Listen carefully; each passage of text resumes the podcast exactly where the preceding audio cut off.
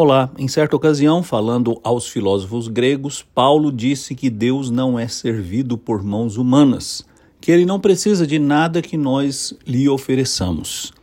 Muitas vezes nós imaginamos que tornaremos Deus favorável a nós se formos pessoas religiosas, se fizermos sacrifícios, se observarmos certos ritos. Mas não é isso que a Escritura Sagrada nos ensina. Todos os nossos atos aos olhos de Deus estão contaminados por nossa iniquidade. Por isso ele enviou Jesus Cristo para ser o nosso Salvador. Por isso ele corrige o seu povo para que não se engane, confiando em seus atos de culto para serem aceitáveis. Nos dias do profeta Miqueias, era exatamente este o problema do povo. Eles pensavam que bastava ter uma vida religiosa que Deus lhe seria favorável.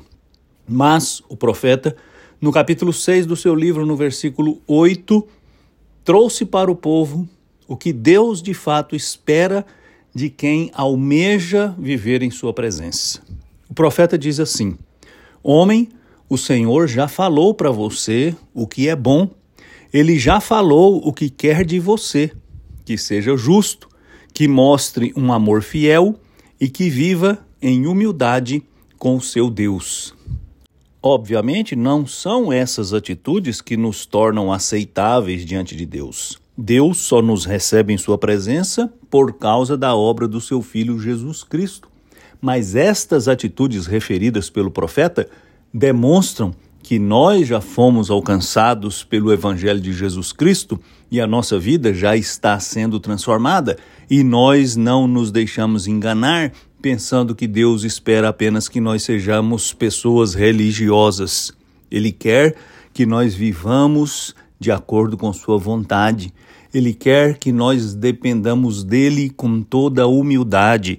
Ele quer que nós sejamos pessoas que amam como fomos amados ele quer que nós sejamos justos como Ele é justo.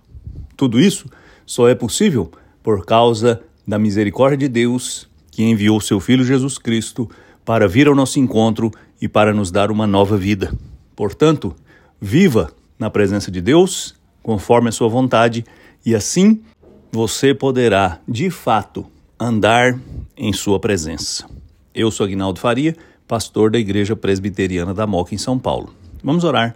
Senhor, muito obrigado pela obra que o Senhor fez através do seu Filho Jesus Cristo na nossa vida. Dá-nos a graça de viver conforme a Sua vontade. Eu te peço em nome de Jesus. Amém.